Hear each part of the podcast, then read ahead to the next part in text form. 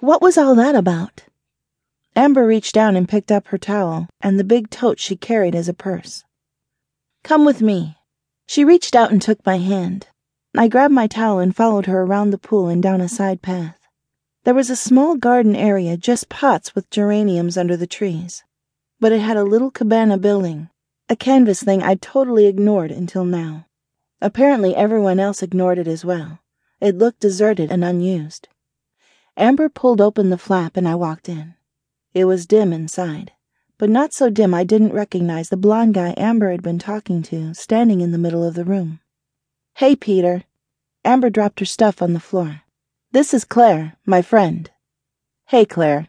I've seen you around. Nice to meet you. Same here. I turned to Amber. What's going on? Like I said, it's the dare to end all dares. Are you in? She grinned at me, and I looked over at Peter. He's in. You dared a stranger to something? What's his dare? To do whatever I say. And you, she poked me in the arm. Do you accept? Amber, you haven't even said what the dare is. How can I accept? Either she wasn't making any sense or I was more drunk than I thought. Do you trust me? She took a step closer. Her breast brushed against mine, and that amazing shiver from before ran through me again. I took a shallow breath, my knees going just a little weak. Yeah, I do. I glanced at Peter.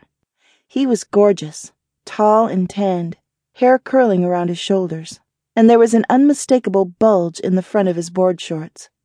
I was pretty sure where this dare was going, and I wanted in. Yeah, I accept. She grinned at me, and I tried to smile back, but my stomach was full of butterflies, and there was a strange guy with a heart on watching me looking at me like I was dinner, and he was ravenous. Okay, I'm in charge. Amber fished around in her bag, coming up with a long silk scarf. She held it out to Peter. Hold this. He took it from her, running the silk through his hands. Amber turned back to me, a wicked grin curling up one corner of her lips. We need to get you out of that bikini. She took a step toward me. Turn around. I did as she said, turning to look at her over my shoulder. This sounds more like Amber says than a dare. Her fingers grazed the skin on my shoulder as she undid the tie at my neck. Peter took a step to the side, in anticipation of getting a better view, I guess. But I grabbed the front of my suit, clutching it against my breast. I wasn't sure I was ready for that yet, to be naked in front of a stranger, even if I did know who he was, and now knew his name.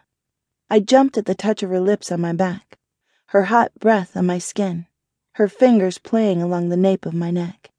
Easy, Claire. It's all good. Her hands moved lower, undoing the other tie. You can let go now.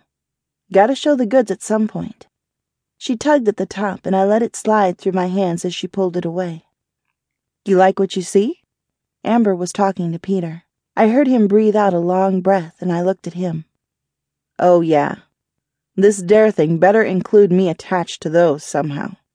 Amber laughed, and I resisted the urge to hold my arms across my chest. You're next, Peter. There's no reason to keep those shorts on. It's pretty clear you're packing something, and that you're anxious to use it.